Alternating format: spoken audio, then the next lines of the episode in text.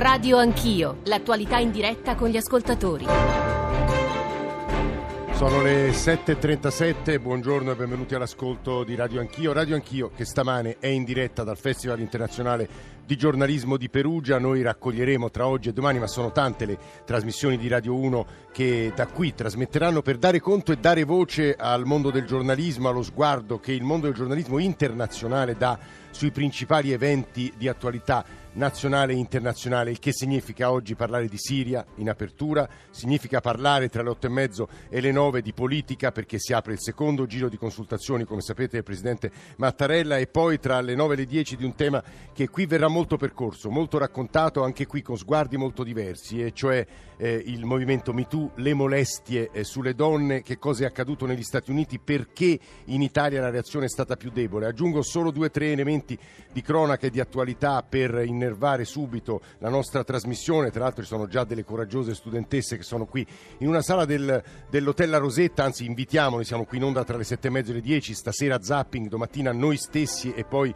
gioco a Premier, quindi chiunque ci stia ascoltando, stia in zona o arriverà, eh, ci venga a trovare perché lo coinvolgeremo nella nostra trasmissione. Dicevo alcuni elementi eh, di cronaca stretta, quello che sta accadendo, i titoli dei quotidiani di stamane, Trump sfida Putin, venti di guerra, prova di forza e poi eh, sulla politica, sulle consultazioni, anche qui ci sono delle novità che merita, meritano essere raccontate, così come crediamo che sul terzo argomento di cui ci occuperemo tra le 9 e le 10, la questione eh, della condizione femminile, usiamo un'espressione forse eh, troppo generica ma che eh, rende, credo che può assorbire poi tutto ciò di cui proveremo a parlare, perché eh, ieri 600 eh, figure eh, femminili, cioè 600 donne del Partito Democratico, hanno scritto una lettera per manifestare il loro dissenso e il maschilismo implicito che c'è anche all'interno del Partito Democratico perché il meccanismo delle eh, pluricandidature eh, ha, eh, in, ha, avuto come effetti eh, quello di far eleggere molte meno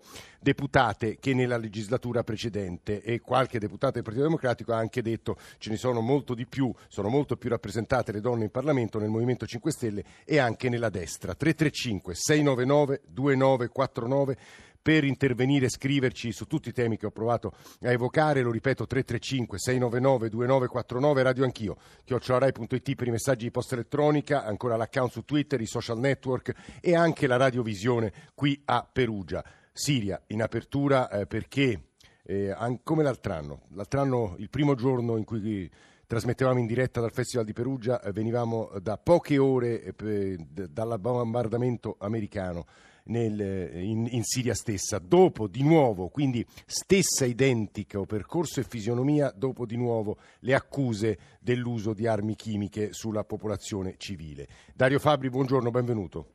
Buongiorno, grazie per l'invito. Eh, Dario Fabri, eh, esperto di geopolitica, scrive sull'Imes, sull'Espresso, conduttore anche di eh, Radio Tremondo. Evgeny Utkin, buongiorno e benvenuto. Sì, buongiorno. Utkin è anch'egli esperto di geopolitica, giornalista di VLV Mag, è stato vice direttore di Euroasia News. Tra poco raggiungeremo padre Firas Lufti, che è il padre superiore dell'ex collegio di Sant'Antonio di Aleppo e che in questi anni ci ha aiutato a capire quello che accadeva in Siria. Eh, Dario, vorrei che però tu provassi a rispondere a due o tre domande che già gli ascoltatori ci pongono, e cioè se la guerra è davvero vicina a leggere i tweet di Donald Trump, sembrerebbe così, e se sì però che tipo di intervento sarà? Dario. Soprattutto questo secondo punto, questa seconda domanda è l'aspetto cruciale della vicenda, ovvero che la guerra sia vicina, se per guerra si intende l'attacco americano, dobbiamo, non abbiamo motivo per non farlo, dobbiamo credere ai tweet di Donald Trump e alle sue varie dichiarazioni più o meno estemporanee di queste ultime ore ed un attacco americano dovrebbe esserci, sempre ricordandoci che la guerra in Siria c'è da sette anni, ovviamente non è, non è purtroppo questo l'inizio della guerra in Siria. Eh, che tipo di attacco sarà quello americano? Questo ancora non si è capito per il semplice motivo che non l'hanno ancora determinato gli americani, altrimenti avrebbero già attaccato già questa notte, ad esempio, cioè il punto è se replicare esattamente l'attacco dell'anno scorso al quale tu facevi riferimento, quindi un attacco dimostrativo, cosmetico da parte americana per colpire alcune installazioni siriane l'anno scorso furono colpite, fu colpita una base siriana in maniera molto lieve, nemmeno fu, interamente, fu distrutta interamente la pista d'atterraggio degli aerei militari, per intenderci, oppure quest'anno, eh, visto che l'attacco sta ingolosendo qualcun altro, che non è soltanto Donald Trump, ma qualcuno degli apparati americani, l'idea è, sfrutta, è, sfruttarlo per colpire gli iraniani soprattutto, che non vuol, dirle, vuol, dire colpirli direttamente perché questo genererebbe una reazione molto grave, eh, a questo punto neanche ben compresa, ben immaginabile, ma com- comunque colpirne gli interessi sul terreno, questo sì. Tutto ciò per ricordarci che il vero punto non è lo scontro tra Stati Uniti e Russia. Paradossalmente agli americani ciò che fanno i russi in Siria non dispiace, non è mai dispiaciuto in questi anni, ovviamente la Russia non può dominare il Medio Oriente, non ne ha la capacità, non ne ha mezzi, non ha nemmeno l'interesse. Eh, la Russia in Siria ha raggiunto tutti i suoi obiettivi tattici, eh, vorrebbe chiudere la partita il prima possibile, Putin è un signore estremamente acuto, sa bene che in Medio Oriente è difficilissimo vincere nel lungo periodo, quindi nel momento in cui ottieni un successo tattico te ne devi andare velocemente. Tutto questo agli americani sta bene, il punto per gli Stati Uniti e l'Iran Uh, L'Iran è veramente il problema, per gli americani se ne può discutere, cioè la possibilità che l'Iran possa dominare la regione è qualcosa di intollerabile per gli americani, che nel medio periodo puntano sulla Turchia, cioè sull'intervento turco, non soltanto in Siria, per limitare eh, la potenza iraniana, visto che l'Arabia Saudita se la passa talmente male che di certo non può farlo, ma visto da Washington vale la pena aspettare così tanto o conviene intervenire in qualche modo adesso in maniera eh, più o meno robusta contro l'Iran? Questo è il vero punto del quale stanno discutendo proprio in queste ore al Pentagono, non vuol dire che partorirà un attacco su larga scala, ma un attacco maggiore rispetto all'anno scorso è qualcosa al quale stanno pensando.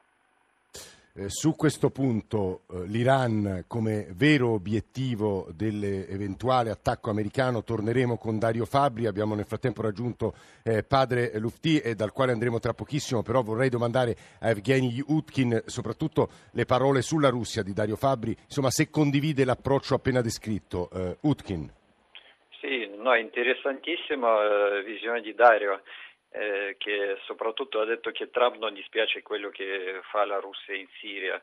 Eh, qualche volta sì, ma maggior parte invece sono scontrati effettivamente, quindi questo non condivido. Altro non lo so, io dal punto di vista di russo, forse anche semplicemente da ragione, da Sherlock Holmes, continuo sì. a pensare che quell'attacco, eh, quell'attacco con armi chimiche è stato una grande fake eh, che sarà uguale come quella di Colin Powell alle, con la sua provetta con Saddam. Però Utkin, anche su sì. questo le devo dire che io, io fatico come giornalista, poi magari eh, aiutatemi voi a capire quello che è accaduto in questi ultimi anni, perché adesso sta passando la linea, eh, sono sempre state fake news, non è mai stato vero che le armi chi- chimiche siano state usate eh, dal regime di Assad, laddove invece stamane con una ricostruzione un po' più attenta trovavo che invece nelle inchieste, nelle indagini dell'ONU c'è la prova che almeno tre volte Assad ha usato armi chimiche contro il suo popolo, anche contro bambini e donne. Eh, in effetti più oscuro è quello che accadde nel 2017, cioè l'altro anno, e ancora non abbiamo evidenze di quello che sarebbe accaduto il 7 aprile. Leggevo stamane però eh, che uno degli obiettivi dell'eventuale attacco potrebbe essere il luogo, l'aeroporto, l'eliporto dal quale sono partiti, sarebbero partiti gli elicotteri che poi hanno sganciato questi barili di cloruro che hanno provocato, dice l'Organizzazione Mondiale della Sanità, 500 vittime. Otkin. Sì, ma su questi di cloruro che hai appena detto c'era una targa anche tedesca, meno male che non italiana. Non so se fake no, ma ah. eh, non più fake di quello che avete detto su quell'attacco. Io continuo a dire che questo veramente sarà come quelle di provette di Colin Power e quindi qualcuno sarà da scusarsi, non come il Blair che ha detto ah mi dispiace con sorriso abbiamo ammazzato un milione di persone ma ok è andata così quindi io considero che questo se sarà attacco sarà la fine della Siria non la fine di Assad. Cioè, potrebbe essere anche che la fine di Assad ma la fine di Siria che sarà distrutta come quella di Libia. Per quale interesse per quello che nascondere qualcuno anche attaccare quello che ha detto lei eliporto, eccetera, sarebbe solo nascondere le prove. Perché i russi all'ONU hanno detto andiamo, vediamo e sono già andati, hanno detto che non c'è nessuna prova e si girano anche, non so se fake o non fake. Eh, Utkin, ma... ma... perché però noi dovremmo fidarci ciecamente dei russi? Intendo noi, la comunità internazionale. No, no non, de- non dovete fidarsi dei russi ciecamente. Infatti eh, dovete andare internazionale, ma anche con i russi, perché anche i russi non fidano a caschi blu perché sono a pagamento di servizi segreti inglesi e altri indipendenti non hanno confermato nessuna prova e quindi non fidate di caschi eh, bianchi, pardon, ma non fidate neanche di russi. Infatti la, è quello che mi dà leggero preoccupazione, che da un mesetto anche di più rovesciati tutti i principi di diritto romano, presunzione di innocenza non esiste più, cancellata completamente. Utkin, torn- torneremo no, su questo punto. Lei sì, sì, no, lei ha portato eh, un punto di vista che è presente sui giornali italiani anche perché, e dico una cosa molto banale ma di cui parleremo nella seconda ma parte di Radio Anch'io, la vicenda siriana. Sì, sì.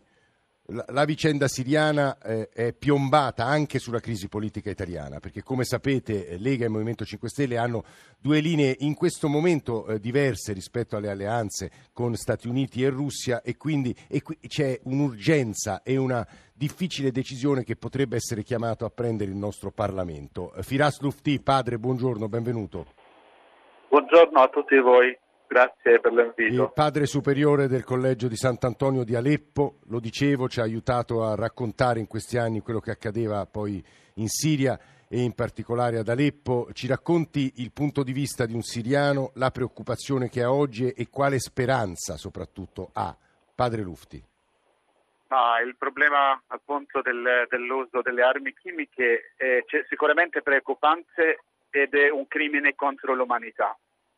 Il fatto sta, in questa crisi siriana abbiamo veramente saputo finalmente che l'interesse non è soltanto dei siriani lì a fare eh, questa guerra, il problema è che il dramma man mano sta andando avanti eh, coinvolge più partner eh, e più eh, controversie sul terreno siriano. Ecco, purtroppo, eh, come abbiamo assistito in questi sette anni, stiamo entrando anche nell'ottavo anno, che le potenze mondiali, particolarmente le più grandi al mondo, stanno facendo la bella guerra lì, nel terreno siriano. E quindi non è né primavera araba, come si voleva dire dal, dai primi tempi della guerra, non è democrazia e volontà del popolo siriano di avere più libertà e, e, e altre cose, ma semplicemente grandi interessi di economia eh, e, di, e, di, vendita di armi che sta effettuando sul terreno siriano. Ora, ecco, io sono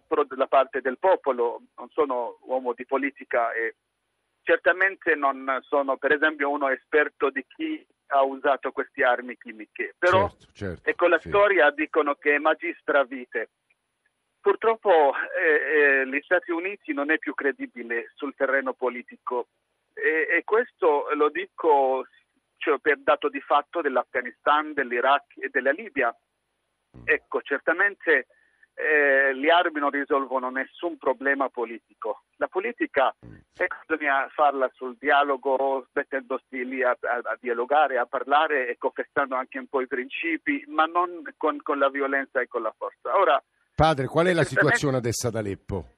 Ma la situazione è cioè, tanto preoccupante per, per, un siriano che ha già sofferto sette anni continui di guerra. Io, per esempio, abito ad Aleppo cioè non bastano tutti questi morti innocenti, tutto questo sangue versato per niente, cioè soltanto perché i grandi si mettono a fare la, la, la bella ecco, guerra di un interesse proprio.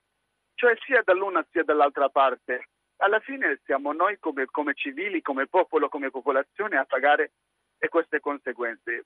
Che cosa ci guadagniamo adesso se, se Trump eh, bombarda la Siria? Guadagniamo un altro Iraq, un altro paese più lacerato di quanto lo è tuttora, perdiamo la Però vita sarebbe, e... padre, sarebbe, lo dico in maniera un po' semplicistica, una vendetta rispetto a una violenza insopportabile quale quella di eh, appunto scaricare barili di cloruro oppure armi chimiche su bambini e donne da parte di Assad, sempre con mille... queste armi chimiche, se non abbiamo oggettivamente delle prove di chi le ha usate, rimangono solo un pretesto, se non sono veramente mm. delle fabbriche. Purtroppo è avvenuto che in questa guerra siriana è stato usato un po' tutti i modi per eh, raggiungere eh, gli obiettivi dell'una e dall'altra parte, io dico sinceramente.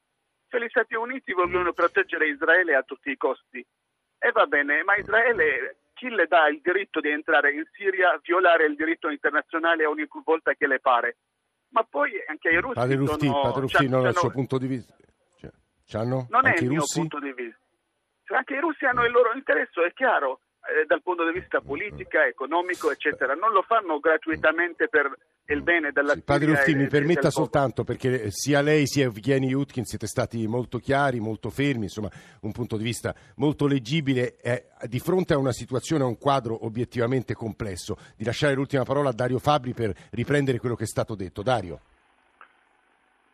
Cioè il collegamento a quanto è stato detto adesso sugli interessi delle da varie Utkin e da Padre Rufti, no, Utkin ha portato il punto Ah, di vista, parte della, voglio della essere questione chimica. sì. Ma eh, Eh. ciò che è certo ormai in tutti questi anni di guerra è che tutte le parti hanno usato le armi chimiche, tanto il regime di Assad quanto i ribelli cosiddetti moderati, dove l'aggettivo moderato ormai da tempo fa soltanto sorridere. Eh, tutti, tutti le hanno usate, ormai questo è qualcosa che si può dare per scontato. E nel caso specifico, ammesso che siano state usate, io non ho nessuna capacità per stabilirlo, eh, né in un senso né in un altro ovviamente, eh, potrebbero esserci motivazioni come dire, sufficienti da ambo le parti, paradossalmente da un lato dopo che Trump aveva prefigurato la possibilità per sua volontà, poi il presidente americano in realtà queste cose non può farle, ma facciamo finta di sì, di ritirare così da un giorno all'altro circa 2000 militari americani dalla Siria, improvvisamente si è materializzato questo attacco chimico che ovviamente ritira indietro, cioè soprattutto risucchia gli americani nuovamente nella guerra siriana, che peraltro non hanno mai abbandonato. Dall'altro lato però, come dicevo, anche i russi hanno necessità di sbrigarsi, eh, sono lì ormai da troppo tempo, da un punto di vista strategico è una guerra che non si può vincere, eccetera, eccetera, e il regime di Assad, proprio perché eh, dipende in maniera straordinaria dalle capacità militari russe, per chiudere più velocemente la partita potrebbe aver condotto al collasso definitivo la popolazione in questa maniera, ma sono illazioni, cioè non, non c'è capacità da parte di nessuno in questo momento, dobbiamo essere molto chiari per stabilirlo e altrettanto chiari, questo è giusto, che coloro che noi consideriamo fonti attendibili anche in Occidente non lo sono in senso neutrale. Dobbiamo essere onesti anche in questo. Il punto, a mio avviso, non è tanto stabilire se c'è stato o meno questo attacco, ma come viene sfruttato, eh, perché tanto stabilirlo è di, è di fatto impossibile e come gli americani vorranno in questo preciso momento reagire, eh, non hanno alcuna intenzione di essere partecipi di una guerra che, ripeto, non si può vincere e che nel medio-lungo periodo vedrà uno scontro reale tra iraniani e turchi, le uniche due potenze che possono determinare il futuro della Siria Eh. da sé. Eh, proprio per non essere risucchiati devono decidere gli americani cosa fare. Il rischio, come abbiamo Come? ben capito, è che un incidente che colpisca i russi o gli iraniani o chissà Possa- quale altra potenza impegnata sul terreno possa allargare ulteriormente il conflitto e far pagare un prezzo più caro di quanto non volesse inizialmente Trump a se Guarda- stesso e agli Stati Uniti. Dario Fabri, Evgeny Utkin, Firas Lufti, grazie davvero. Ovviamente torneremo a occuparci di questo tema anche qui da eh, Perugia, GR1 e torniamo assieme.